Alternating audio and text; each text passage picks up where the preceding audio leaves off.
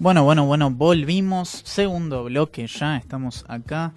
Repasamos ya un poco de todo, pasamos por Chile, pasamos por México, somos una, una van, diría que va, va pasando por el free de- del mundo. Pero... Un avión. vamos- pues no, ¿Por qué una no, van? una van es como más... ¿Más, más rapa? Claro, sí.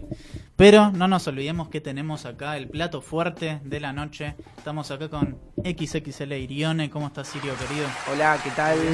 Bien, bien, contento de estar acá por primera vez. Muy lindo. Bueno, eh, ya te habíamos tenido telefónicamente. No Sí. es lo mismo, pero estuvo bueno ya hablar un poco y fuimos palpando eh, también lo que es todo el tema del trap, la música urbana, cómo se está desarrollando. Y ahora estás, bueno, nos tiraste un- una bombita. Sí. ¿Con quién te vas a ir a grabar en unas horas? Con Emanero. Después de tantos años de amistad. Imagínate que primero la amistad y nos acordamos de laburar. de hacer un tema juntos y obviamente lo hacemos porque queremos, más allá del laburo. Eh, era una deuda que había pendiente. Creo que en el rap nacional, te diría. O sea, mirándolo de afuera, eh, es como que el rap de barrio y el rap eh, más eh, mainstream, por así llamarlo, Sí. faltaba ese deu- hace- esa deuda. Así que bueno, contento. Hasta nos llamó la atención porque pensábamos que habían hecho un tema juntos ya. De, Yo- de yo le había verlos dicho, hace ¿viste? tanto tiempo. Ya estaba, estaba como Claro, dado era como- por. Era como Claro, yo sabido. lo tenía como Tenía ya en la cabeza. No, Y no sé por qué. ¿No te queda una persona con la que quieras hacer un, un fit? Sea de Argentina o de otro lado. Sí, sí, bueno. Sí, tengo cosas en mi cabeza que siempre digo, nada, es imposible, ¿viste? ¿Tenés un top 5 de eso? Uy, qué buena pregunta. Eh, tendría que pensarlo bien, pero sí, algunos se me vienen a la cabeza, sí.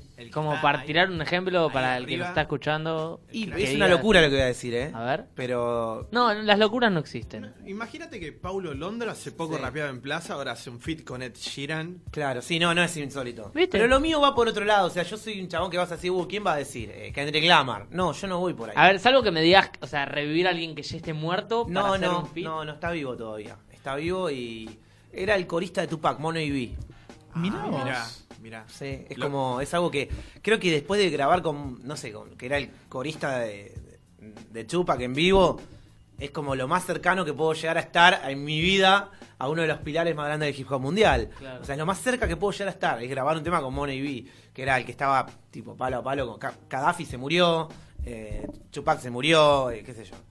Me quedó, con bueno, algunos de los outlets que daban dando vueltas, pero es uno y era el, el que hacía los coros en vivo de Tupac. Y con Snoopy, con, con Sí, uno de esos. sí, sí, pero me, me parece que más del entorno Más. privado de Tupac era mm, otro Ellos. tipo de... Sí. Hace poco no vino Mos Def a Argentina igual. Eh, mira, eh, últimamente viene Sí, mucha vino- gente. vino sí. Deep. Ah, Mob Deep, sí. No, Sí. Mos Def, no, Mob Deep. Mob. Deep, disculpa. Mobb Deep. Mos Def es otro, otro. Otro, otro. Sí, Por sí. eso- Eh, sí, sí, sí, es cierto, sí. ¿Lo pero- conociste? ¿Tuviste oportunidad de involucrarte ahí? No, no pude, no, no, no, no. Soy un tipo que todo el mundo me dice lo mismo y no utilizo mis contactos para intereses personales. Ahí va, ahí va. Siempre que, por ejemplo, yo podría haber estado en el Lula Palusa, sacándome una foto que- como con Lamar, como hizo o Post Malone, como hicieron el 50% del género. Yo nunca lo utilicé. Eh, soy un tipo que no me gusta usar los contactos. Y todo el mundo me dice, no, pero está mal lo que estás haciendo. Vos tenés que aprovechar, viste, tu, tu, si tu buena onda para... Así como te piden favor a vos, vos también tenés que pedir. Pero- No, no me gusta, no, no, no. Sí, sí, yo podía levantar el teléfono y no te voy a mentir. Y, che, ¿dónde estás? Llevame que lo que voy a conseguir una foto. Y estar con Sony Music y todo ese tipo de cosas me permite eso. Y no lo utilizo, no, no me gusta. Y también, para destacar. Perdón, perdón, pero ¿te ha pasado que te llamen a vos para, o sea, para la inversa? Eh, sí, obvio, todo el tiempo. Todo el Como tiempo. para pedirte favores, che, Sí, sí, me sí. pasa. ¿Te acordás Sí. de la última y la primera que eso te pasó? Eh, O sea, ¿la primera fue un flash o fue algo, uh, mirá qué copado, tengo un trabajo, pum, voy y lo hago serio? eh, bueno, me ha pasado, ¿viste? Me ha pasado que yo cuando lo conocí a Coscuyuela, por ejemplo, la primera vez que vino, ahí me acuerdo estábamos con mi cuñado, me becaba un, rap- un old school, un rapero que, que hace años que rapea también y... Respetos para él. Sí, un vieja escuela y, y fuimos y nos sacamos con Coscu la primera vez que vino, 2000, no Claro. me acuerdo, 10 creo que fue, qué sé yo, 2011, no sé, apenas había sacado Prum. Mirá. Uf, qué, ey, qué gran tema era. Fuego todo. Si lo pillo por la calle, dice. Prrrum. Bueno, es, Era ese divertido, es divertido. Bueno, es un hit, es- Es creo un que hoy lo hit. toca y el baile se viene abajo. Tuvo un remix incluso, tremendo. Eh, bueno, en fin. Trato de. No, no, no, no, no me gusta. Tendría que hacerlo, pero soy un tipo que, como muchos dijeron siempre, es como que también tengo un bajo perfil, ¿viste? A la hora de. ¿Y por qué crees que por ahí tus temas tienen tanta llegada sin haber mostrado ese lado? Tal vez que muchos usan para llegar hasta ahí. Y porque Yo estuve dando vueltas en mi cabeza bu- buscando esa respuesta también. No es tan fácil, ¿eh? ¿Viste? Porque yo te puedo decir porque soy un brillo, porque soy una estrella, ¿no? Yo hay algo que, ha- que hago que el resto no lo hace. Yo me di cuenta que los temas que más brillan míos cuando yo hablo desde el lado del corazón, de lo personal. De, ¿Viste? Cuando toco otra, otro tipo de, de fibras, de la sensibilidad, ¿viste? Humana. Cosa que hoy no se ve tanto. Entonces donde artistas más resaltan así. Por eso es el caso de que brille gente como Acru, que hablan desde otra posición, ¿no? Eh, desde el interior, ¿viste? Del, del ser humano. Claro. Y eso hace que, que qué sé yo, que, que también se valore más hoy día. Hoy día yo me siento más valorizado, creo que también el otro día lo dije. Me siento más valorizado por la cultura hip hop. Hace ¿Por unos qué? años no. ¿Por qué? Y porque se entendió mi camino en el hip hop, eh, he recibido el aval de gente grosa, eh, que lo ha dicho para la comunidad, eh, freestyler, para la comunidad dentro del hip hop, como diciendo, loco, este pibe no es cualquiera, ¿me entendés? Es un chavo que está hace 20.000 años, boludo, ¿cómo le vas a faltar respeto? Y, y sin hacer payasadas, porque no siempre hice lo que quise y reivindico lo que hizo hace 10 años atrás y salí cantando en un grupo de cumbia, lo reivindico hoy cantando en un tema de rap con el Pepo. Quiere decir que no me arrepiento de nada de lo que hice. Claro. Y, me, y si- me siento 100% hip hop. Y Ser real. Claro, sí, sí, sí, divertirme en lo que hago. ¿Y cómo fue esto de ir metiéndote también en el tema del freestyle? ¿Cómo, cómo fue? ¿Y quiénes te avalaron, si querés decirlo? No, no, bueno, en su época, eh, eh, qué sé yo, me avalaron desde el núcleo, pasando por gente como el núcleo, pasando por tipos como de toque, qué sé yo, eh, como el gordo Sonic, un amigo personal mío, gente que, que está muy metida en el ambiente del freestyle y me respeta mucho.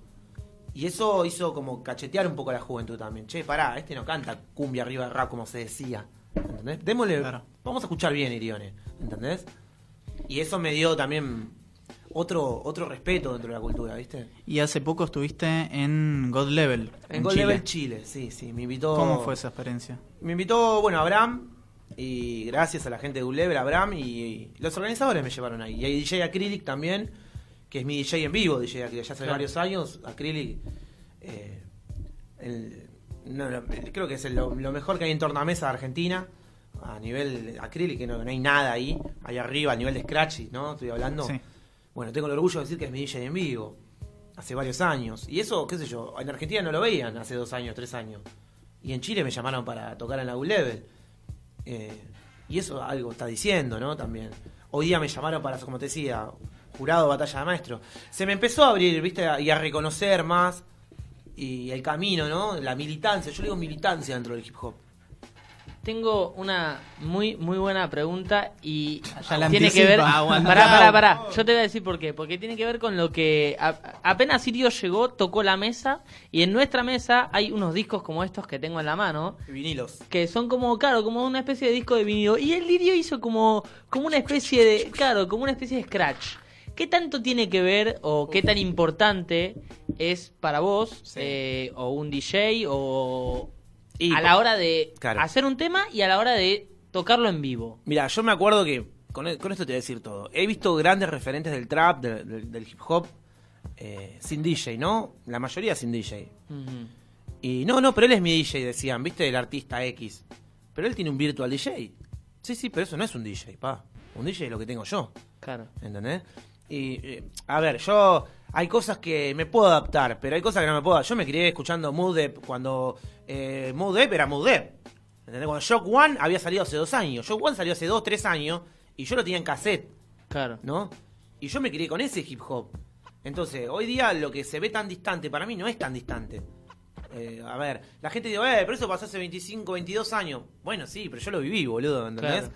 Entonces, ¿qué? Porque yo, vos no lo hayas vivido no quiere decir que yo tenga que pensar lo mismo que vos, ¿entendés? Claro. Entonces, para mí un DJ es fundamental. Yo me crié con los Beastie Boys, ¿entendés? Eh, dos en sí un DJ, tres en sí un DJ.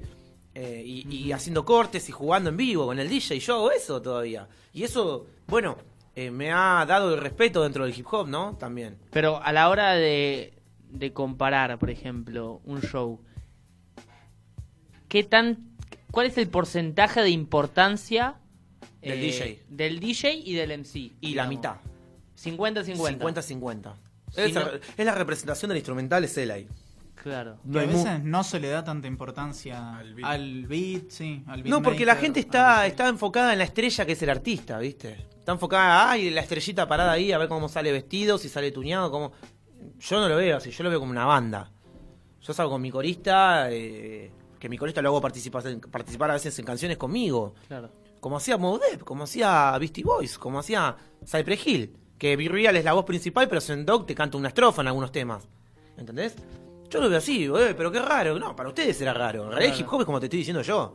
¿Entendés? Yo estoy armando el hip hop así arriba en el escenario. Como tiene que ser el hip hop. Quizás lo bueno que tiene el hip hop de otros géneros musicales que es justamente esto, esta capacidad de tener cultura no solo en el momento de hacer música, sino en el momento en donde doy un show, durante, antes, después, en cómo se va conociendo esa... O sea, es todo un formato de cultura que me parece que... Recordemos un poco, vos comenzaste a rapear a los 12 años, 12. Me subo a un escenario. recién a los 12, Sí. y hoy acumulás cuántos millones de visitas en YouTube? 150 millones. No, más. Más, 150 millones de Ponele, visitas. 150 millones en mi canal. Después en otros canales hay más. ¿Qué conclusión podés sacar de los 12 años rapeando por primera vez a tener 150 millones de visitas? O sea, ¿llegaste en algún momento a pensar, voy a tener esta cantidad de público? Se ve algo así como tres Argentinas. O sea, tres, el, el público de tres Argentinas. Nunca me hubiese imaginado. Y yo te puedo asegurar, y esto te lo digo porque una vuelta me lo dijo de toque, y esto te lo digo para, para involucrar un poquito también a, a- a los pibes y a toda la escena. Me dice ya de toque la otra vuelta que lo vi, me decía, fui a buscar a mi hija, a Montechingolo, que la, viste la hija de él, para sacarla a pasear que yo, Sí. y en, en los barrios están escuchando tu música, boludo. Es increíble. Mira. Es increíble. Y, y, y yo le, y eso a eso voy. Y yo te puedo asegurar que hay más views en los barrios que en YouTube. Porque acá los pibes se lo pasan por Bluetooth, se lo pasan por, eh, por MP3, ¿me entendés? El barrio escucha de otra manera la música, ¿me entendés? A ver, eh, Argentina no es capital federal. Claro, No, no, obvio. Eso está claro, Argentina es otra cosa. Ujú. Y, y los pibes se pasan la música en, Formosa, yo te puedo asegurar que no tienen ni- no, no saben, no llegó a Spotify.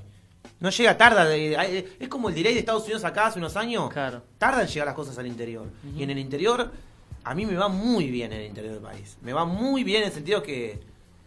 A la gente le llega Sí. eso que Y cantás acá, la gente No le sé llega. por qué, no sé por qué pasó. Y incluso cuando se me acusaba de la popularidad hace unos años atrás, de la popularidad que tenía, eh, porque hace cumbia arriba de rap, que me decían a mí, ese típico eh, eh, remate que, me, que- que cuando me volaseaban mi música y todo eso, era para mí era por el mismo envidia que traía de que mi música se escucha en el interior del país. ¿Entendés lo que te quiero decir? Y no te hablo del interior del país por decirte Córdoba Rosario, te hablo de por decirte Sí, Chaco, Formosa, Jujuy, Sí, Santiago del. Estero, ¿entendés? Que rap ahí es re extraño. En los barrios, en los guetos de Santiago del Estero. ¿Entendés? Me, me escribía gente de la banda Santiago, ¿me entendés? Tipo, 200 personas de la banda Santiago, un pueblo. Saludos para Claro. Santiago del Estero. Claro, Respeto, ¿entendés lo que te digo? Eso, boludo, es re hardcore que te pasa algo así. Creo que, a ver, aprendí a, a darle un valor a eso y a sentirme importante también, ¿viste? Eh, yo soy un tipo que toda la vida por autoestima y por todo siempre me tiré como muy para abajo, ¿viste? Eh, y hoy día aprendí a valorar eso un poquito más, decir, wow, ¿me entendés? Que llega a todo ese, a todo ese interior del país que por ahí no se siente identificado con las rimas volaceras de un freestyle. Claro. Y tampoco escucha cumbia, escuchan iriones, escuchan porta. O ahora, está- ahora están empezando a escuchar un poco de acru. Está llegando al interior un poco más esas cosas, ¿me entendés? Pero primero fue Esteban Elaz, Iriones, Feliway, el Messi. Eso fue lo que llevó al gueto. Ese fue el primer rap que llegó. Y hoy, no- hoy por ahí se está empezando a sospechar. Dentro de 10 años nos van a llamar para todos lados. Porque yo sé cómo va a ser la mano. Como. Va a ser. u- u- eh, u- ay, va a ser como algo pionero, ¿me entendés? Que ha pasado. Que se puede investigar mejor 20 años después de los sucesos, ¿viste? Claro. Se valora También- más. Por eso te estoy diciendo que yo me siento más valorado hoy que hace 5 años. Yo ¿Entendés creo que también se puede comparar con la cumbia misma, ¿no? Porque la cumbia que tal vez se escuchaba acá, allá no llegaba, pero sí llegaba la cumbia más de barrio. eh, Claro. Y creo que es algo que se viene viendo, bueno, desde siempre. Pero ¿crees que más que nada esa relación, en todo caso, con la gente es por haberte relacionado más con la cumbia? Porque tal vez el hip hop no, era lo suyo. No, no, nosotros hablábamos cosas que el hip hop no sabe hablar. Y hoy día te puedo asegurar que, que ahora está todo medio, viste, es todo como una ensalada de fruta. Pero ahora la gente está empezando a tener tacto y gusto y paladar. Entonces, ¿qué pasa con eso? Cuando vos más le mostrás, más empieza a darse cuenta de todas las cosas, ¿viste? Entonces, ¿qué pasa? Eh, acá hay algo muy importante. Yo termino pegando, eh, yo me después de años de entenderlo, por las letras. ¿Me entendés lo que te digo? Porque mi- mi- mis instrumentales son más bomba que, que el- lo que suena ahora. Sí. Y las letras fue clave. hablar de cosas que, que muchos chicos, viste, no, no podían explicar acá en Capital, viste.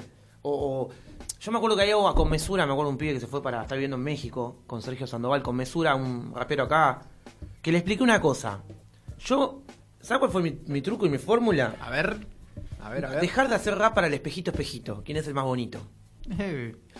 Más allá de, de rap personal y de hablar de. Eh, por ejemplo, yo veo que los raperos de hoy quieren hacer temas personales, ¿viste? Para pegarla en los barrios y siguen hablando de ellos. Es como Porque dejar- la vida me maltrató y por eso es que yo al rato eh, no transo con los gatos. Y, y siguen hablando de ellos, de ellos, de ellos, de ellos y todo es ellos. Yo lo que hice, y este es mi truco, ¿por qué el Messi? ¿Por qué Filiway? ¿Por qué Irione? ¿Por qué AP? ¿Por qué se escucha tanto en, en- en las provincias? Porque empezamos a hablar de ellos y no de nosotros. ¿Entendés? Empezamos, ese fue nuestro truco. De hablar, el Piki 3P, sí, te puede gustar o no te puede gustar, fue los primeros raperos en sonar del país. ¿Entendés? Y ese título no te lo quita nadie. Y yo me lo crucé a Londres en un festival, vos sos un maestro. No, no, vos sos el rey. No, no, no, vos sos Irione, vos sos un maestro. ¿Y eso quién me lo saca a mí adentro? Claro, claro. ¿Entendés lo que te digo? Y que el número uno del país me diga, no, no, vos sos un maestro. Irio, Yo, soy yo, vos vos sos. Y Duki, me lo he cruzado a Duki, vos sos el jefe. No, no, boludo, vos sos una estrella, amigo, te felicito. No, no, no, vos sos un jefe. Claro. Vos sos el verdadero jefe. Vos sabés que tenés todo el público de la villa y del gueto que yo no tengo. Me lo ha dicho así. ¿Entendés? Y eso para mí es un orgullo. Más allá que Duki lleno un Luna Park es una mega estrella. No, obvio, obvio. Que lo adoro y lo admiro muchísimo. Que quede claro, ¿no? Lo, lo adoro y lo admiro muchísimo. Pero que me lo diga un tipo así, para mí. Es como qué lindo, es, una, es un mimo, ¿me entendés? una caricia. Y que después te inviten a la U level del freestyle, Claro. por el otro lado. ¿Entendés? Es muy lindo, es muy lindo. Irio, eh, liricalmente, Sí. a la hora de crear una canción, ¿qué tan difícil es hacer, por ejemplo, un trap como lo hace, por tirar un par de ejemplos, Duki, Paulo, que Nos cuesta muchísimo. A todos Pero nosotros. liricalmente, digo yo, a la hora de escribir la letra. Ah, no me sale. Nos cuesta mucho porque las letras en el trap son muy fáciles. Nosotros estamos, estamos acostumbrados a hacer quizás estructuras, como se le dice. Claro. ¿no? Y a rimar. Y estos rimas, estos pibes, eh, hoy día, estos pibes, tampoco yo soy viejo, pero eh, los chicos de la nueva generación eh, hacen rimas asonantes, ¿me entendés? ¿Puedes explicar un poco esto? Claro, no, no les importa tanto la lírica, es más el flow lo que ellos usan, ¿entendés? Son flow que por ahí yo no lo puedo alcanzar todavía. No tengo, tengo que practicarlo cinco veces atrás del micrófono para, para hacer un. Viene, me abraza, se esconde y boquea, mi frase no queda, la tuya pasea, sacudo tu cráneo, vuela, se falea. Que yo tengo que estar una hora para, para tirar una rima así, ¿me entendés? Claro. Eh, bien hechas, ¿no? Te hablo de una grabación.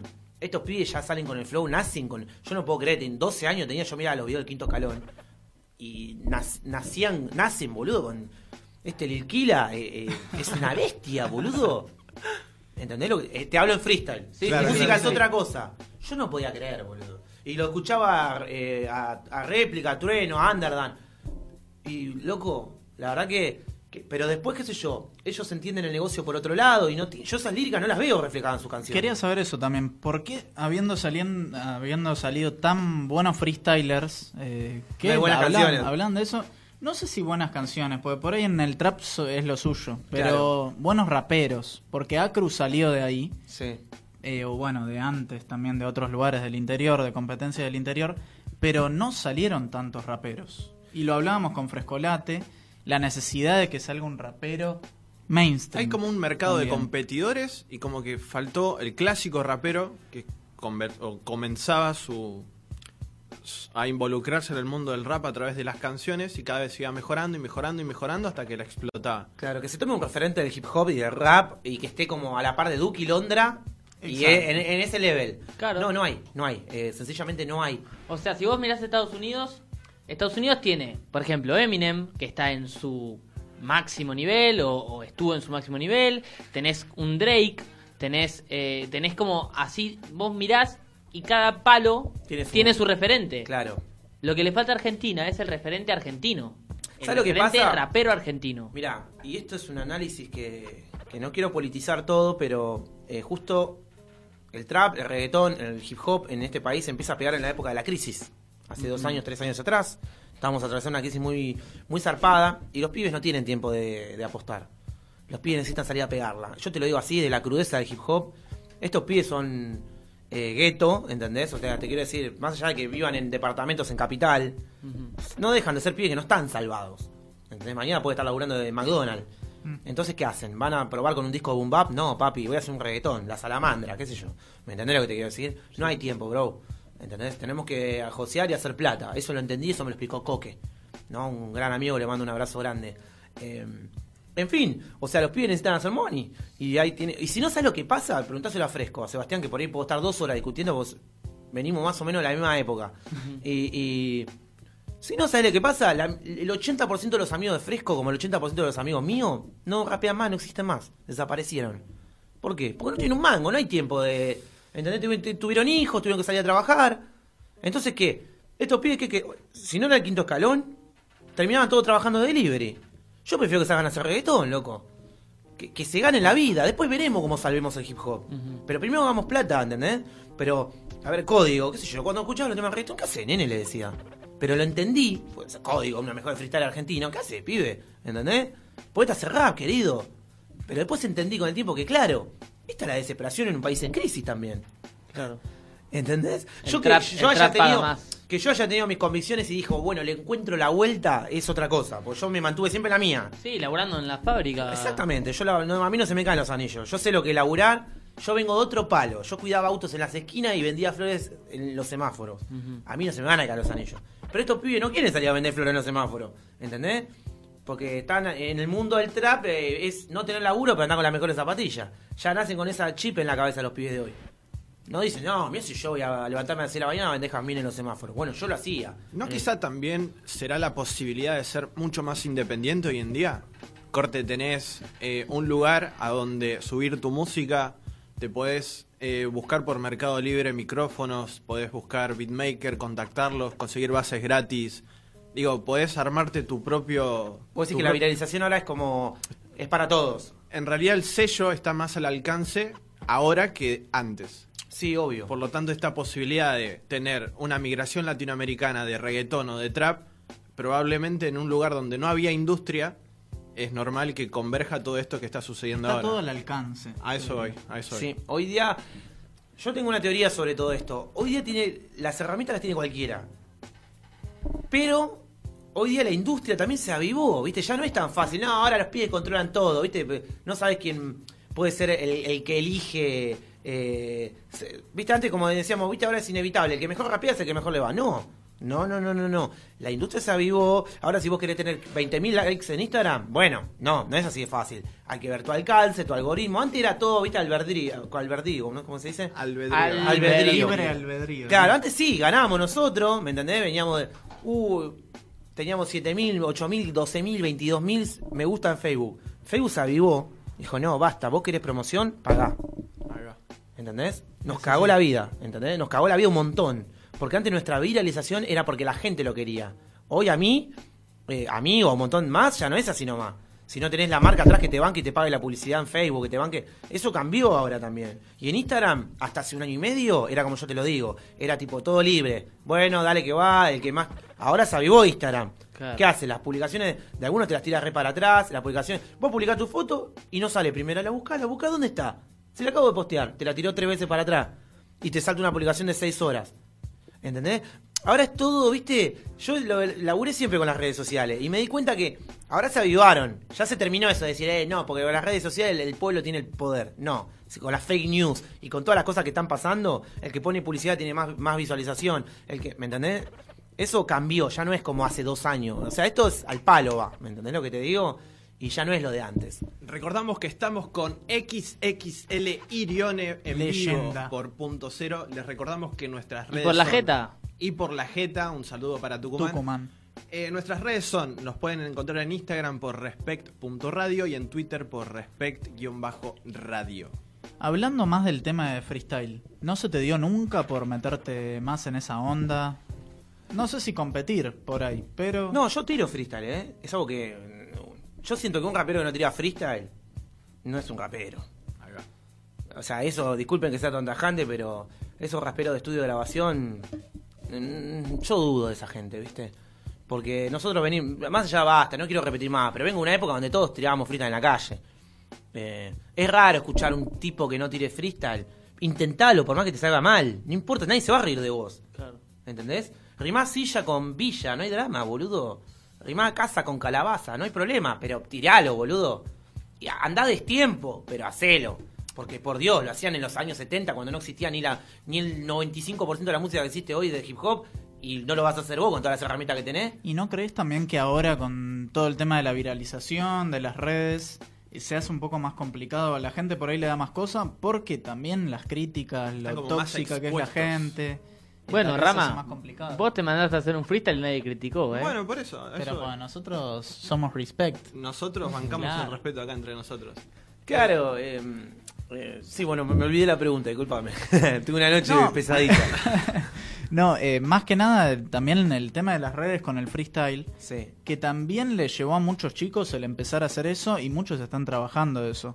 Pero es un tema complicado el- la toxicidad, los topos, como se le Y dice. a, a mí me, a mí me da un poco de miedo, a mí me dio un poco de miedo, yo no, le- no le voy a mentir, como, como hip hopper, digamos, cuando empezaron a decir que el freestyler no es rapero, que yo soy freestyler, no, no, no hago hip hop, yo soy freestyler. Pará.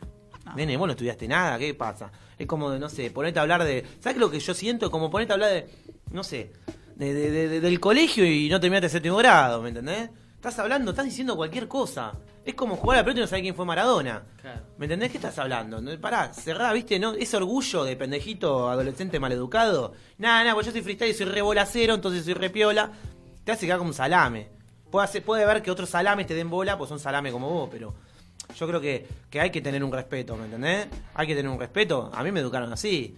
Y hay una, hay, hay una escuela antes que vos que viene militando y batallando por esto, como para que vos, un día de la noche para la mañana, pegue fama y te caes en todo, ¿me entendés? No es así.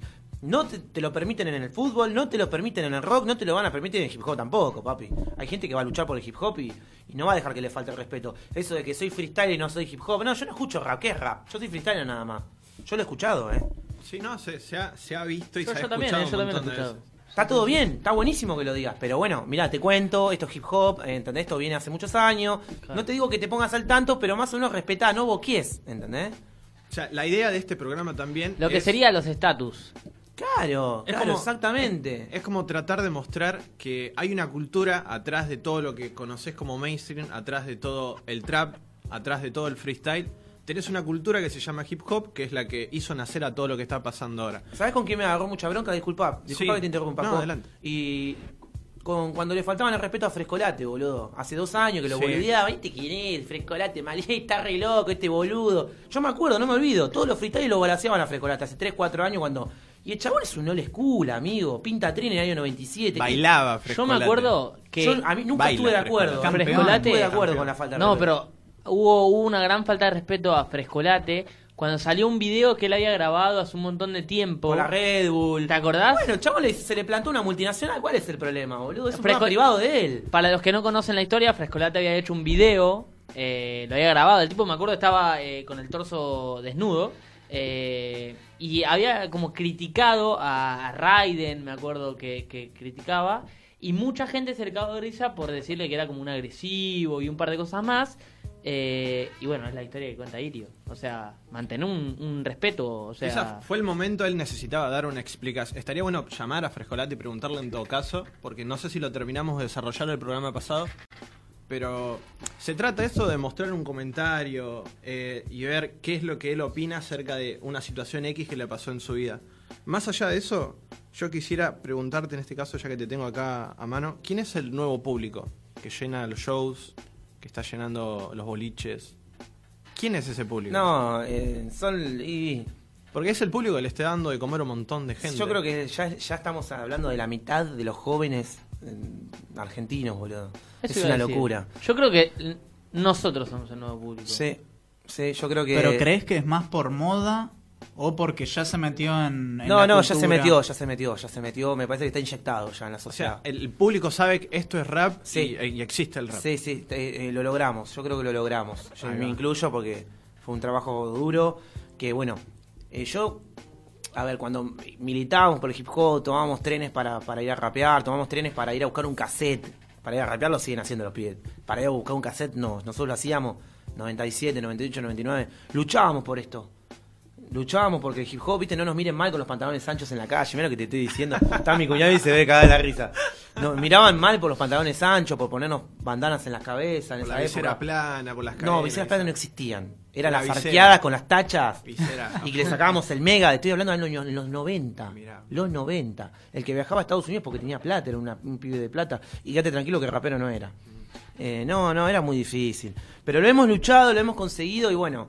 em, Sí, y ahora tenés una gorrita doble A. sí, me auspicia. O Plana, sea, la, claro. la marca número uno quizás de Argentina de gorras planas eh, es mi auspiciante. No, ¿cómo quizá? Es, es la marca número uno Sí, de y gorra. estoy con Y Puma hoy también, que, que está Puma. con los mejores traperos de Argentina y también con Iriones. Estoy con Claro, Puma también. obvio. Amigo, sos eh, artista Sony Music.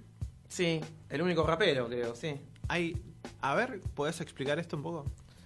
Eh, bueno, me ha llevado mi forma de, de- a ver, de- aparte de los... Disculpa, De- sí. ¿fue un logro ser un artista Sony Music o te hubiese gustado ser más independiente toda la No, vida? no, fue un logro. Es- Nosotros nos criamos con Tupac, Tupac estaba en Easter Cope Records. Sí, sí, sí. Y eso fue un invento en latino, ¿eh? Eso de, de rapero que, que no se venda, eh, real, ¿no? Eso es un invento argentino, creo que... Como una idea Un invento de los envidiosos, en realidad. Porque yo sigo sacando temas hablando de la vida, de, de- de lo pesado de la mierda que es todo, qué sé yo. Y no cambié un carajo. Y lo Sí. escucha Damián Amato, el presidente de Sony, y me dice, ¿te gusta a vos? Me encanta. Ponelo. Mándale. ¿Argentino o hispano, diría? Porque Residente también le tiró siempre a, a Sony y él... Firmó eh, con Sony. Nadie, lo- con nadie le puso un revólver en la cabeza a Claro. Residente para no firmar con Sony, ¿eh? No, eso no. le avisa todo. No, no, eso es un invento argentino que ya se está terminando.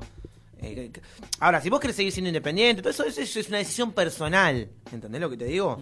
Es personal. La vida íntima del rapero no tiene por qué meterse la gente ni el público. Si la música no cambia, obviamente. Claro. Ah, Eh. qué, qué bueno eso que contás. Eh, ¿Qué porcentaje de la vida de...? Hay un video que publicaste en Instagram también hace poco, donde se- contás que estás filmando un documental sobre la vida tuya personal y la vida del personaje rapero que tenés, que es XL Irione. Sí. Eh, ¿Hay que separar la obra del artista o los dos tienen que estar involucrados?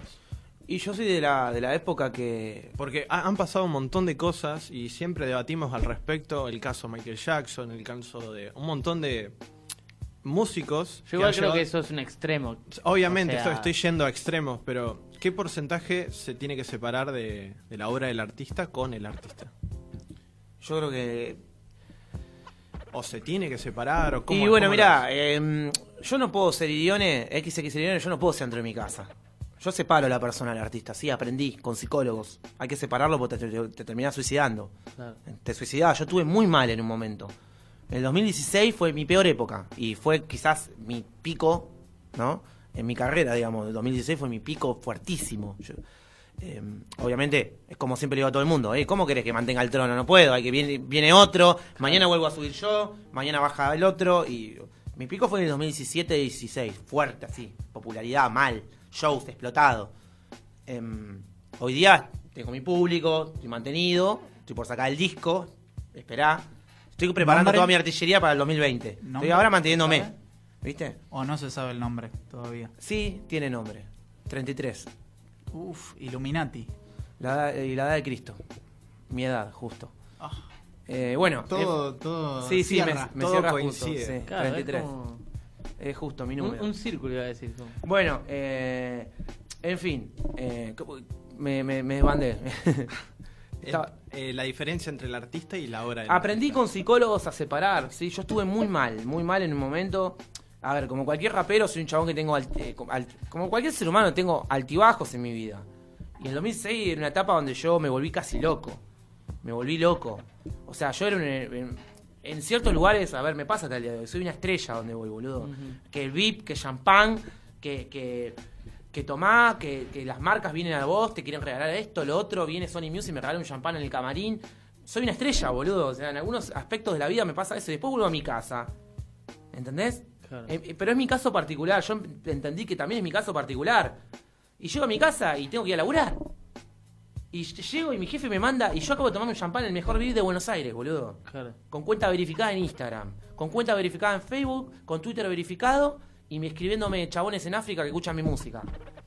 Y los hijos, los hijos de mi jefe que son ingenieros, pidiéndome saludo para los sobrinos. En un momento yo me, me- me sentí muy mal, te juro que en un momento me quería tirar al balcón, boludo. Claro. Y esto no es normal lo que me está pasando. ¿Crees que la fama genera pánico? Sí, boludo, totalmente.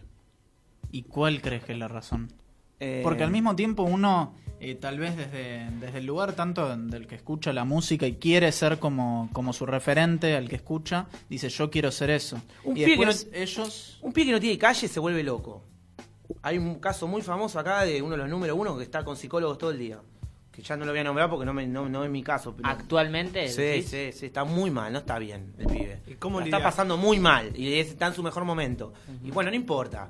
No, Eh, cada uno sabrá. Sí, eh, sí, digamos. es porque, ¿entendés? No, no. A ver, el año pasado tiraba freestyle en una plaza y veía, ¿me entendés? Es depende cómo te lo tomes, boludo. ¿Cómo lidias con eso? Yo también, me, ojo, no es que, ah, viste, digo de lo demás, pero yo la pasé para el culo en Sí, sí, sí, 2016, obvio, ¿me entendés? ¿A qué respuesta llegaste en base a este tratamiento? Separé la persona del artista. ¿Tenés algún Justo, lo- ahí, ahí, te resuelvo todo. Separé la persona del artista. No me como el personaje en mi casa, ni acá con, hablando con ustedes. Yo me vuelvo. te- llegué a un nivel como artista que yo escribía mis canciones y me largaba a llorar después de escribirla. Porque rozaba lo border, boludo. Hay temas míos, Extraño Mundo, que habla de. Quise morirme de un infarto al corazón. Quise morirme, pero no encontré otra opción. Sacar mis penas, mi dolor en la canción. Disculpa, amigo, yo soy pura confesión. Está lloviendo, pero no puedo dormir. Estoy pensando si parar o si seguir. Fantasmas quieren que me vuelva a deprimir. El pecho duele y se me vuelve a oprimir. El mundo es mierda y me siento un bicho extraño. En fin. Muy eh, cargado claro, emoción, mucho me siento para el orto cuando yo termino de escribir eso. Muy potencial la emoción, ¿no? Me, no, me, me acuerdo y me agarra un ataque de pánico, boludo. Es- di, di mi vida en algunas canciones. Pero también esa es la razón del Sí. arte, supongo, ¿no? Sí, ¿no? Quieren que muera, pero vuelvo a revivir. Soy ave fénix que, que vuelvo a resurgir. Es mi cabeza la que siempre va a sufrir, mi corazón el que me ayuda a seguir. ¿Entendés? Van a acusarme de 3.500 cosas. Tienen motivos, usa siempre lupa grosa. De frente quedan fríos como la nieve. Pregúntale a los que me envidian cuánto deben. ¿Qué sé yo? Eh, A capela encima. Yo diría Como que terrible. es como una letra como demasiado profunda se me hizo muy mal y que aparte cuenta una historia. Pero aparte me hicieron mal escribirla porque Rosé, o sea, yo quería sacar todo mi sentimiento y que la gente le guste la canción. Claro. Como no soy un chabón talentoso, yo no soy un tenor, no soy Sony, Beat, ¿entendés? No soy un te- tengo una voz espectacular. Yo me avivé que dije, si yo quiero conquistar a la gente, tengo que hablar estas cosas. Entonces, Roselo Border, lo loco, Sí. y, me, y, y me, me costó mucho salir del personaje, boludo. Me fui a la parte más oscura de mi vida y yo te puedo asegurar que te cuesta salir, boludo. Te cuesta salir y me empecé a volver loco. Entonces, ¿cuáles son los momentos en los que está Manuel Sí. y en la que está el personaje? Eh, y bueno, ahí es como que tengo. Empiezo a Porque ver, claro, tenés que tener, o sea, bien limitados balance, los momentos. en- ahí entra el juego, ¿no? Y por eso yo llego a Sony Music cuando separo el trabajo de mi vida íntima. Ahí te pones... Claro, y soy Irione. Sos Iriana. ¿Entendés? Que en realidad Irione es un, es como una, El- una- un teatro de la oscuridad El del verdadero extremo. Juan Manuel. Claro, Claro. claro. Pero entiendo que tengo que hacer un teatro.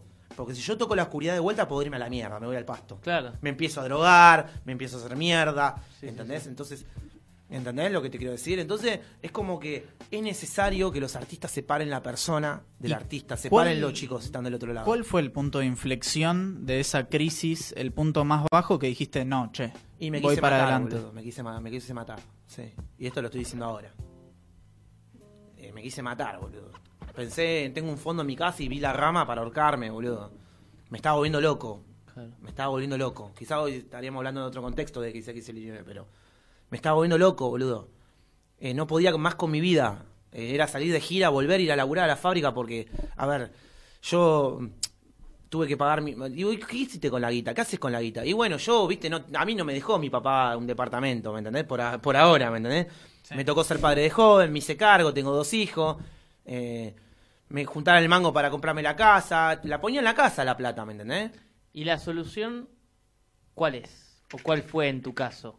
Fue encontrar como este equilibrio que comentás. Sí, ¿no? y calmarme un No, poco. no, pero- Dejar de tratar o de sea, ser el número uno. yo creo que- Yo me volví loco para ser el número uno. De hecho, en un momento en Buenos Aires, Argentina, yo Sí. fui el número uno. Fuera de joda, te lo digo. Y la gente lo sabe. Y en un momento dije, pará, frená, porque me, me voy a estrolar, boludo. Pero el equilibrio.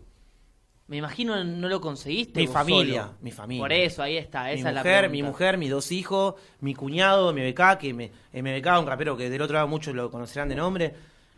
Mi, mi entorno, yo llegaba a la casa de él, boludo, y me ponía a llorar.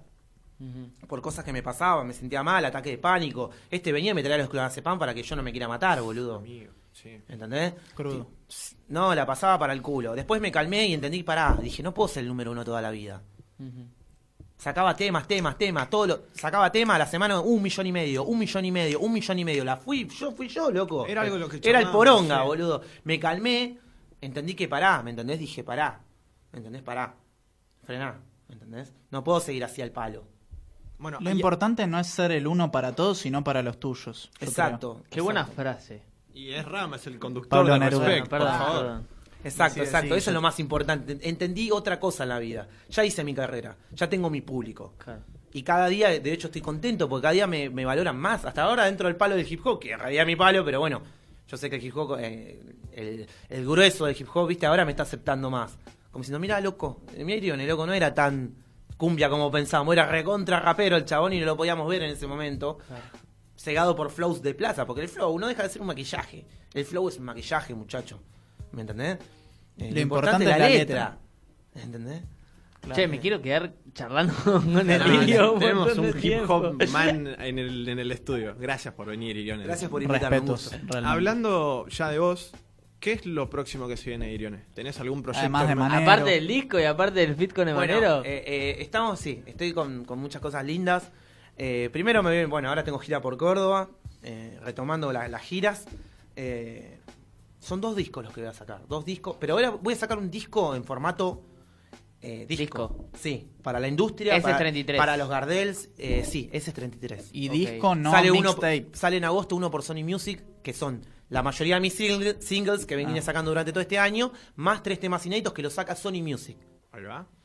Pero bueno, yo lo llamo el disco de los singles, ¿viste? No, como que no le. Sí, sí, por ahí ya digo esto y veo que mañana levanto un, un Gardel, ¿me entendés? A mejor disco urbano. Es Ojalá. más, Claro, mirá. más un mixtape que, un, que una obra más pensada en conjunto. Esto va a ser un disco conceptual, cosa que veo que falta en el rap argentino discos conceptuales. Claro. Por, eso, por eso te dije que el 33, Sí. un pensamiento, hay todo un, un desarrollo, ¿no? Como tiene que ser un verdadero disco. Claro, hay una idea atrás de eso. Claro, después sacaremos los singles y los videos y después volaremos el disco para arriba. Lo voy a hacer como se tiene que hacer. ¿Hay conspiración en el medio del disco o no? Digo, habíamos hablado de eso, el 33. Yo que veo muchas cosas de conspiraciones, tiene que ver. Mira, yo te voy a decir la verdad, yo no, esto fue algo que me llevó adentro mío, no sé ni qué quiere decir el 33. Yo lo único que vi, por- ahí tengo algo que creo que por ahí tiene, te da un poco más de miedo todavía, porque lo- 33, la edad de Cristo, mi edad, me cerró por todos lados, ¿me entendés? Este, yo estuve con el pelo largo, en un momento me parecía, viste, Sí, con el pelo y la barba y esto y justo, viste, lo único que falta es que me crucifiquen en, en- en la U-Level, no sé, Eso iba a Eh, decir. en la Red Bull. Esperemos No. ¿Crees. ¿crees que Esperemos sos una especie de Cristo? Ah, no, no, no estoy tan loco, boludo. ¿Me querés poner igualito? Y bueno. Parece, No, no, parece la la, la tiraste, no. parece la, escena. picando, No, no estoy tan loco. no Parece la loco. parte de- en la que Homero dice como Jesús que está ahí en la esquina, ¿no? Y aparece Jesús ahí. No, no, no estoy tan loco. Estoy, estoy medio loco, estoy medio chiflado, pero, pero Siempre también el- entiendo bien de lo que estoy hablando No, obvio. y, y- y sé lo que estoy diciendo. O sea, pero sí, me han pasado palos en la vida que hoy me hizo tener un poco más de experiencia y sacar un disco que se llame 33 y que sea todo escondido. Hoy tengo la grabación con Emanero, va a estar el Sony también en 33, el gordo Sony. Mira. Claro. Eh, Ahí tiene Fit con Sony, Fit con Emanero, Y- dos discos. ¿Qué más Se querés? prende fuego. ¿Qué más querés, Una boludo? gira por Córdoba. Ah, gira por aparte. Córdoba. No, no, no, no. Y aparte, no, no tengo, tengo muchas cosas. eh, Mucho trabajo, por suerte. sí, mm, cosas muy lindas. sí. Ahí va, ahí va. Me gusta. Bueno, para ir cerrando, no nos olvidemos que tenemos al crack de Irione XXL. Muy agradecidos de estar con vos acá. Ya te habíamos tenido, como dijimos, pero tenerte en persona, mirarte a los ojos es, es otra cosa. Hacele la bendita Quiero, pregunta. quiero cerrar sabiendo quiero escuchar para esta respuesta. De, de lo más profundo de tu corazón, ¿qué es lo que vos crees que se ganó el respeto de la gente? ¿De mí o de Sí. qué? Tuyo. Yo respeto a Irione por Qué loco eso. Y hay muchas cosas. Eh, yo leo mucho a la gente, soy un chabón muy pegado al público, a los fans, ¿viste? Me gusta leerlos mucho. Y yo creo que la sinceridad, ¿viste? Hablarles de frente y, y contar todo lo que me... Sinceridad, la palabra sinceridad no eh, eh, es fácil, sí, pero no se ve tanto, ¿viste? Me cuesta encontrar artistas sinceros, ¿viste? Que sean eh, igual en el micrófono que como son en, cuando tienen un micrófono como esto, ¿no? Hablando a los pibitos, ¿viste? Yo soy un tipo así, eh, sencillo, humilde. me costó mucho la palabra humi- humildad, ¿viste? Me la, la dicen mucho, pero a mí me costó mucho decirla. No me gusta, es una palabra que detesto decir humildad, ¿viste? Y me he visto de- con la mejor ropa. A veces eh, pinta de careta. Es como una Y- palabra bastardeada. Sí, claro. está tan tan bastardeada que. Pero hoy día entendí y, y dije basta, ¿viste? Como te dije, tengo la autoestima media para atrás siempre. Y, y dije, no, basta. La verdad que la humildad es lo que lo que siempre me han dicho a mí. De que, que tengo yo, la forma de ser. Que te estoy hablando- caracteriza. Claro, Claro, claro. Me ha llevado más lejos que mi talento la humildad. Mira. La humildad me ha llevado a, a sonar en todo el país. Eh, podés ir, ir por el país y, con- y preguntando anécdotas mías de, de estar con. de comer en una parrilla más, más ciruja de Chaco y dejar de propina 3 lucas, 5 lucas, ¿me entendés? Anécdotas así por el país vas a encontrar miles mías. Eh, así, esa como subir a, a chicos arriba al escenario conmigo a cantar, a discapacitados no les cobro entrada. eh, los hago subir arriba al escenario, cantar conmigo, pero porque me sale el corazón, porque me he criado con la Mona Jiménez, me he criado con otro tipo de música que, que me ha mostrado la humildad del artista. No hacerme el egocéntrico. Es un equilibrio entre ser un Tupac y ser un Mona Jiménez. Por eso se ganó el respeto. Creo que Sí, lo, lo cerró sí, perfecto. por favor, ¿eh? por favor. Realmente todos nuestros respetos Gracias, gracias, gracias. para vos. Muy agradecidos. También, bueno, vamos a agradecerle a, a tu cuñado que MBK, estuvo ahí, ahí está, hermano. bancándonos. Respetos para vos también. Para Marquitos. Gracias, Marquitos. Bueno, Marquito. porque Después la gente lo va a confundir, che. Marquito de Jala. Sí. Uf. No, realmente muy buena entrevista, muy bueno haber podido hablar con vos. Esperemos tenerte pronto cuando saques el disco. Sí, eh, lo venimos a y antes de de temas. cualquier otro, Cuando otro venir a temita cantar, que se vaya a romper. Bueno, dale, dale. Obviamente, la próxima te vamos a obligar a un free. Dale. Bueno, Esa, Mirá que no pudo ni Mufasa conmigo, ¿eh? Y encima con Mufasa estuvimos abajo, tirando freestyle abajo. Dale, boludo, tenés que tirar un freestyle en vivo. No. No, boludo, le digo. Dale, pero si se rapea re bien, boludo. Ya sí, le digo, pero no es lo mío. Le digo, a ver si me trago. Pero ¿quién se va a reír, boludo? Se traba, todo el mundo se traba, boludo. Bueno, bueno, puede ser, te lo prometo y, y vengo, te hacemos un freestyle. Lo firmamos. Esto va a estar grabado, ¿eh? Eh, Está lo- grabado, de- en este momento está grabado. De Lo hecho, pueden encontrar de en las redes de Desde Abajo Oficial. Vamos a estar difundiendo también por respect.radio en Instagram y por respect radio-bajo en Twitter. Así que atentos a las redes. Lo pueden seguir a XXL Irione. Ahí estamos para mi Instagram, ahí está. sal- Saludos. Ya van a ver el video. Grandísimo respeto. Yeah, yeah, Irione. yeah. Ya está Marquito, mirá. Síganme en Instagram, arroba xxlirione. Sí, dale, loco. Ahí va, Eh, ahí tienen las redes. Y bueno, con eso nos despedimos. Gian, un gusto siempre, niño prodigio, tenerte acá con nosotros. Me quedé con el 11 de Chile. Ahí Lo decimos la próxima. Lo compartimos por redes, quédate tranquilo. Por. Bueno, me parece muy interesante. Vamos a compartirlo por redes. ¿En las historias? Sí, vamos a hacer una publicación tal vez. ¿Quién sabe? Muchas No gracias, Guillote, la guillotina. Shing, ¿cómo Gracias a todos ustedes, gracias Irione por estar acá con Gracias. nosotros. Por favor, qué grandísimo respeto. Les agradecemos por habernos escuchado tanto en Tucumán, en Capital, en Buenos Aires, en el Gran Buenos Aires, En en todos lados, mundo. en el mundo. Gracias por estar siempre todos los sábados. Chau.